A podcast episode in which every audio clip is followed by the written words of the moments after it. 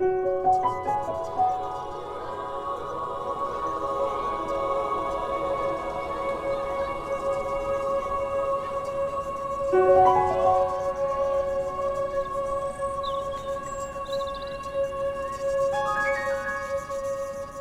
Robert Sheehan, and this is Wild Stories, an artistic celebration and exploration of the work and life of Oscar Wilde through his fairy tales, The Happy Prince, and other stories.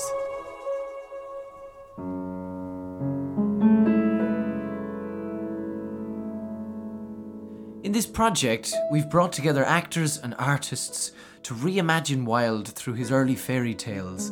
Actors Brian Gleeson, Lauren Coe, and myself have become the voices of the stories, while composer Michael Gallen and visual artist Felicity Clear have collaborated on music and animations inspired by Wilde and these tales. Of the five stories in this first collection by Wilde, The Selfish Giant is perhaps the best known and most beloved. This short tale of a misanthropic gardener has captured the imagination of many, including Stephen Fry, who says it started his lifelong love affair with Wilde and his work. It was Wilde's own favourite. His son Vyvyan said he used to cry when he read it. And when asked why, Wilde would say he always cried at deeply beautiful things.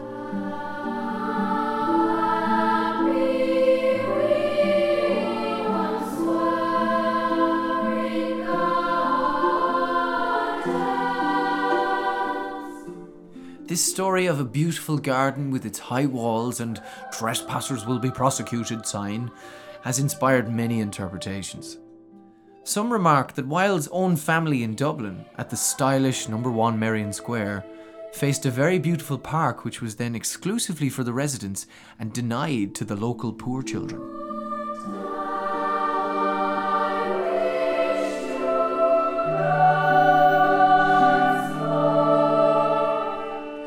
But let's hear Oscar Wilde's wonderful story before we go any further. The Selfish Giant, read for us by Brian Gleeson.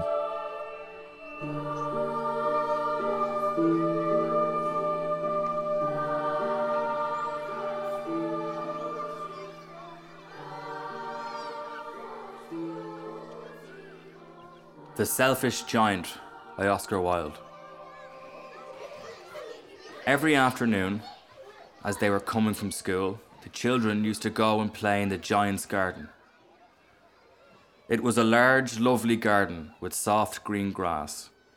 Here and there over the grass stood beautiful flowers like stars. And there were twelve peach trees that in the springtime broke out into delicate blossoms of pink and pearl, and in the autumn bore rich fruit. The birds sat in the trees and sang so sweetly that the children used to stop their games in order to listen to them. How happy we are here, they cried to each other. One day the giant came back. He'd been to visit his friend, the Cornish ogre, and had stayed with him for seven years. After the seven years were over, he had said all that he had to say, for his conversation was limited and he determined to return to his own castle.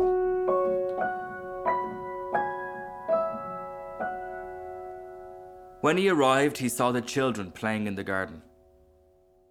What are you doing here? he cried in a very gruff voice, and the children ran away. My own garden is my own garden, said the giant. Anyone can understand that, and I will allow nobody to play in it but myself. So we built a high wall all round it and put up a notice board. Trespassers will be prosecuted. He was a very selfish giant. The poor children had now nowhere to play. They tried to play in the road, but the road was very dusty and full of hard stones, and they did not like it. They used to wander around the high wall when their lessons were over and talk about the beautiful garden inside. How happy we were there, they said to each other. Then the spring came, and all over the country there were little blossoms and little birds. Only in the garden of the selfish giant, it was still winter.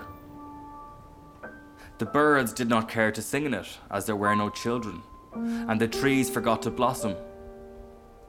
Once a beautiful flower put its head out from the grass, but when it saw the notice board, it was so sorry for the children that it slipped back into the ground again and went off to sleep. The only people who were pleased were the snow and the frost. Spring has forgotten this garden, they cried, so we will live here all the year round.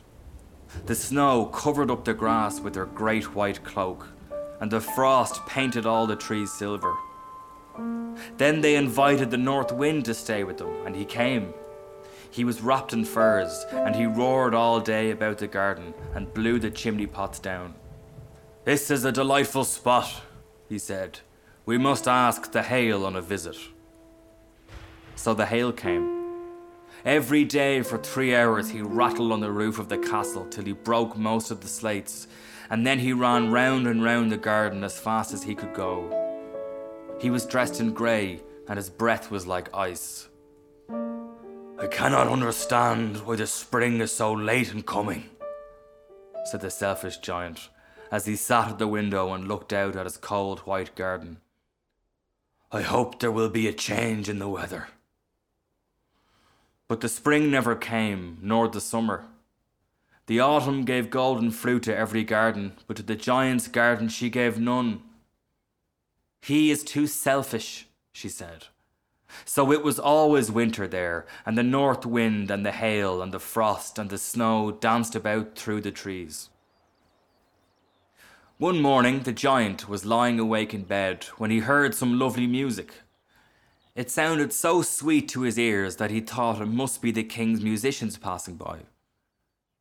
It was really only a little linnet singing outside his window, but it was so long since he had heard a bird sing in his garden that it seemed to him to be the most beautiful music in the world. Then the hail stopped dancing over his head, and the north wind ceased roaring, and a delicious perfume came to him through the open casement. I believe the spring has come at last, said the giant, and he jumped out of bed and looked out. What did he see? He saw a most wonderful sight. Through a little hole in the wall, the children had crept in, and they were sitting in the branches of the trees. In every tree that he could see, there was a little child.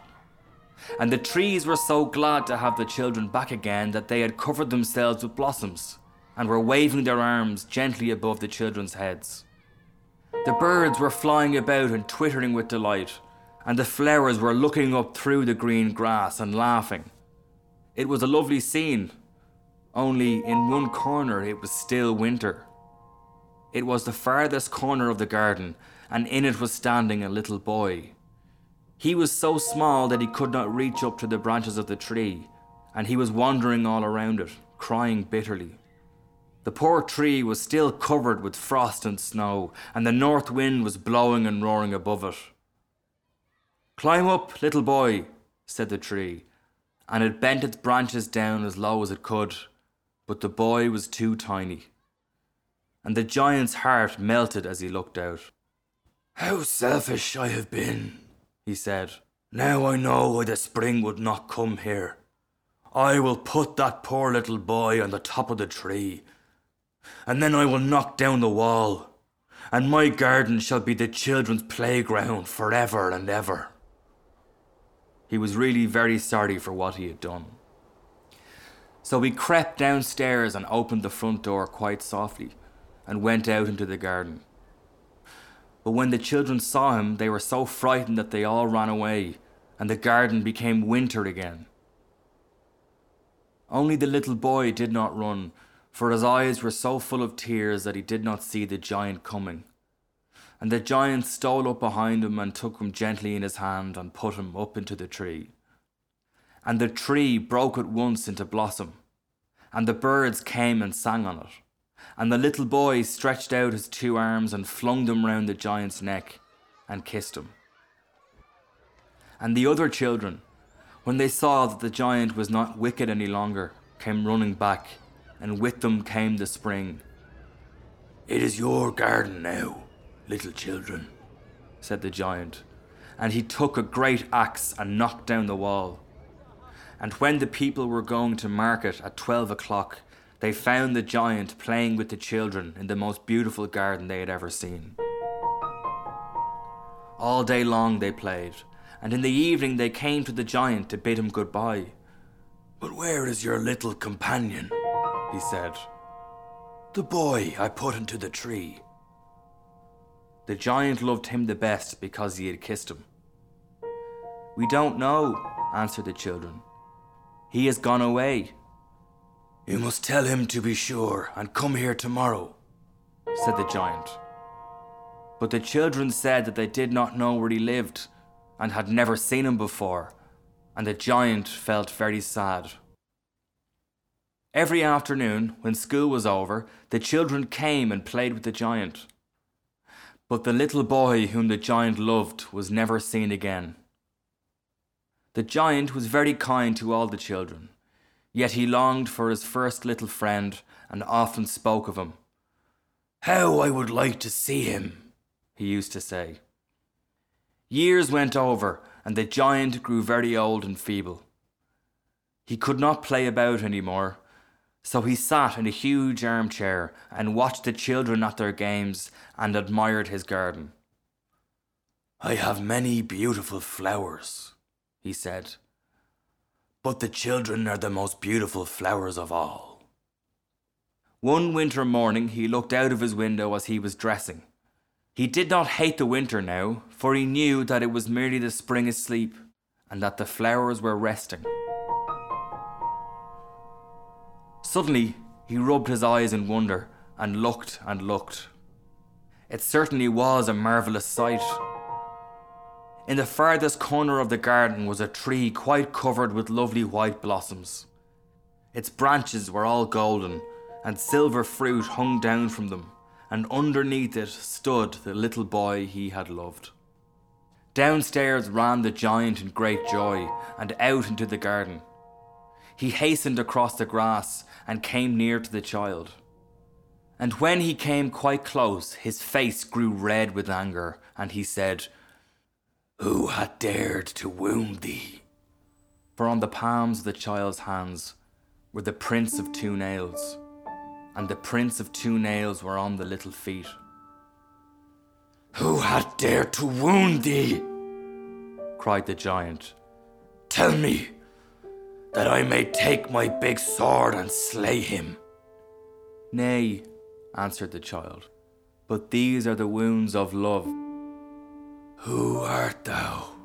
said the giant, and a strange awe fell on him, and he knelt before the little child. And the child smiled on the giant and said to him, You let me play once in your garden. Today you shall come with me to my garden, which is paradise. And when the children ran in that afternoon, they found the giant lying dead under the tree all covered with white blossoms.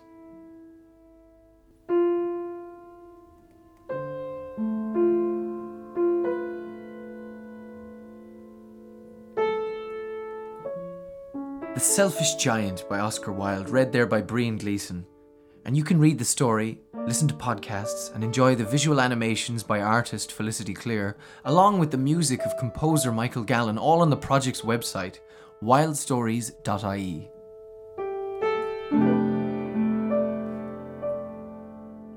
This melting of the selfish giant's heart, his transformation through love, shares a theme of Christian redemption and salvation with The Happy Prince, our opening story in the series. When Wilde himself cried reading the story, it was at the moment when the special child says, These are the wounds of love. For the Happy Prince, and later the Nightingale, love means sacrifice and suffering. The happy ever after ending in these stories is only ever in life hereafter, in heaven, in the garden of paradise that's promised to the prince, the swallow, and the giant. I think the Selfish Giant was his favourite, um, and it's probably mine as well. I think it's the most moving. I think this is, in one sense, the most straightforward and simplest of all the stories, but I think it touches Wilde very deeply and it connects with a lot of his wider interests and it does so in a very concise and very intense way. That's Jarlath Killeen, a lecturer and writer on the Wilde fairy tales, based at Trinity College Dublin. I'm not surprised that it was used, for example, in the film with Stephen Fry as Oscar Wilde, and it was used throughout the story as a kind of commentary on the events of his life.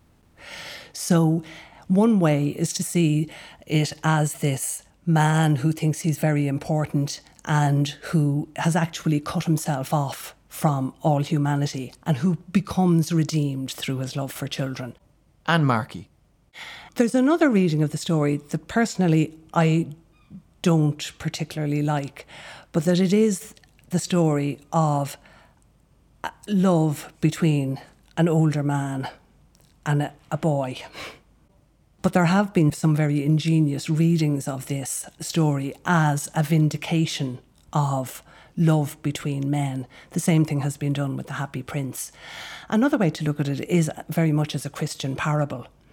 I think the thread that binds a lot of these stories together is friendship, mutual devotion, sacrifice, and generosity, and the need for generosity if we take Wilde's Irish background into account, there's a man called Owen Dudley Edwards who suggested that we can see this story of the giant who lives in his castle and who won't let the children play in the garden.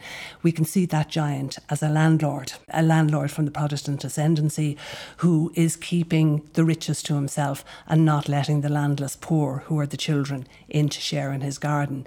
And he realizes that actually this is wrong. For Wilde's grandson, the story should be embraced for what it is, rather than used as a mirror for other things or other agendas. I mean, the idea perhaps that the selfish giant is a reflection on the socio-economic history of Ireland and the greedy landlords and the poor tenants and the, the giant knocking down his wall is a call to the British to be, you know, more understanding towards their Irish tenant farmers and so on. It's all very possible. But I think there comes a point when that school of what we think he thought gives way to what he probably didn't think, but we think he ought to have thought. And that, I think, is a step too far. Um, it keeps academics in business, so be it. But I think one can read too much into it. But it's a very interesting developmental point in his life, which I think is a serious turning point away from respectability and towards this decadent lifestyle, which we then see from 1890 onwards.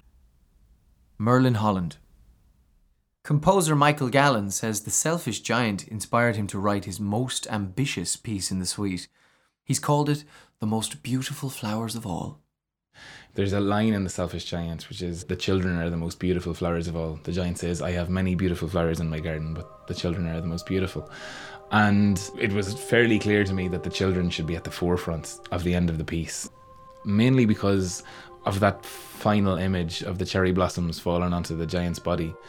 When I was at junior school, I went to see a puppet show of the Selfish Giant, I think in Armagh, and the last scene was the giant lying underneath the tree and then these beautiful blossoms just falling on the giant's body and it's just a wonderful image and it's a really beautiful way to sum up the entirety of Wilde's project. On one end, there's such an amount of cynicism in Wilde's writing, but there's also this belief in a kind of a mystical, redeeming force. So there's an innocence to the last movement of the piece. Really, the, the choir are, are at the forefront. I knew that at the end, I wanted to recreate that sound of falling voices. Or kind of at the beginning of the piece was all about voices rising up and the end is like little droplets of sound little crystals in the children's choir uh, that repeat this line today you shall be with me in my garden which is paradise. But the words are all split from one another so they kind of sound a little bit like droplets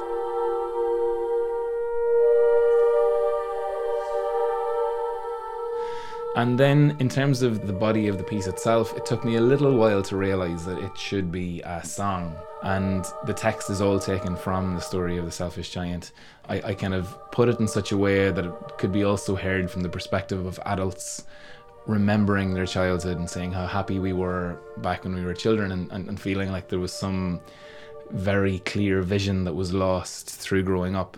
And I think that that's there in the stories as well. You know, Wilde's even uh, from my background reading, I read a little bit of Wilde's other writing, and particularly De Profundis stood out to me. He kept on going back to the innocence of a child and and how so much could be garnered from getting back to that that point he quotes Dante about how we fly from God's laughing and crying like a like little children. I think in terms of the pieces of music, it's it's probably the one I'm proudest of in that working with the children's choir, I realized that it was such a delicate, beautiful thing there because you're not just working with musicians, you're working with an entire way of viewing the world and an entire way of singing and of, of encountering music. The children's choir were just absolutely wonderful. Anytime there would be a challenge, we'd kind of talk about it. We'd ask the kids if they were up for it and then we'd workshop it with them. And in every case, they just nailed it. Really wonderful musicians to work with. And I hope that they keep that love of music as they grow older.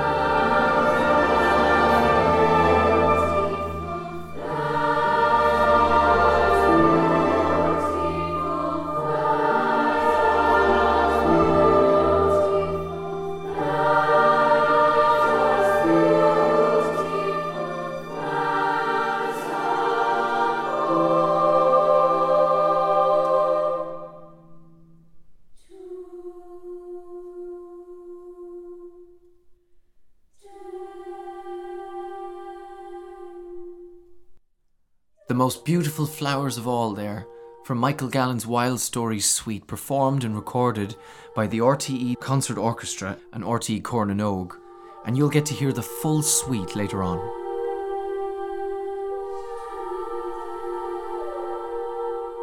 One intriguing aspect of this story, The Selfish Giant, emerged just a few years ago and brings Oscar Wilde's wife, Constance, into the picture. Anne Markey is a lecturer and writer with a particular interest in the Wilde fairy tales. A manuscript came to light that is currently in the Morgan Museum in New York. And it's a draft of The Selfish Giant. And the first page, you can see it online, the first page has The Selfish Giant by Oscar Wilde. But what's interesting is that it's written by Constance, it's written in her hand. It was Oscar and Constance's grandson, Merlin Holland, who made the connection. But it's very interesting to speculate on the degree to which this couple might have discussed the stories that Oscar wrote. And indeed, you mentioned this manuscript of The Happy Prince. It is the only manuscript we have of any of these stories. And when it was drawn to my attention, I did a facsimile of it for a wealthy Brazilian lady in New York. And when I first saw it, I thought, ah, pity, if only it had been in Oscar's hand. And with a bit of reflection, I realized, in fact, it was far more interesting that it was in Constance's hand than in Oscar's, because there are substantial differences from the final published version. And there are certain things, for example, the famous notice trespassers will be prosecuted. In Constance's version, there are three notices, not just one. Towards the end, when the giant sees the Christ child in the blossoming tree in the middle of winter, and sees the stigmata on his hands and says, Who has done this to thee? I shall take my great sword and slay him. And the child, in Constance's version, says, This was done many years ago in order that all men should live and have salvation. In Oscar's version, it is simply, nay, but these are the wounds of love. Now, anyone with a Christian education knows precisely what that means. Less is more. And, he's, and it's there in his own pencil correction. It's, it's just not the sort of thing that Oscar would have written, that bit in her version. So I think she either wrote it down from memory because she'd heard it told, or there might even have been more. I hesitate to say it these days because people at whatever level, be they academics or members of the public or children or whatever who love the story, say the idea that this story, The Selfish Giant, my favourite, could possibly have been bitten by his wife, no, absolutely impossible. How dare you say such a thing? But I think it's very much to Constance's credit that I think she must have had a little bit of a hand in it somewhere. There's no doubt about it in my mind. In Wilde Stories, we've been exploring the light and the shade in Oscar Wilde's life and work through the prism of the fairy tales, The Happy Prince, and other stories. This journey from the heights of London's literary society to Wilde's imprisonment stripped him of reputation, career, and family. It's a journey that inspired composer Michael Gallen to bring that contrast and colour into the music of Wild stories. And so, as we reach the close of our series, we present Michael Gallen's full suite of Wild stories inspired by the writing of Oscar Wilde.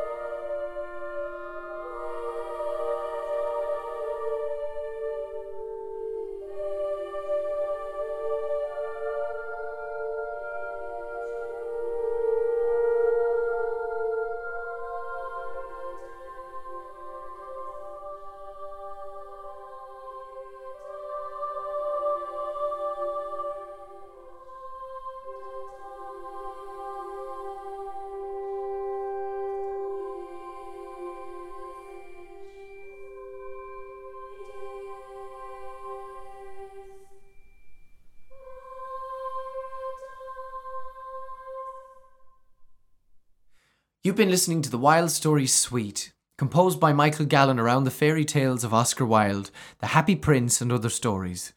The music was performed and recorded by the RTE Concert Orchestra and RTE Cór na nÓg, led by choral director Mary Amond O'Brien, with soloists Rachel Croash and Evan Lawrence, and conducted by Gavin Maloney.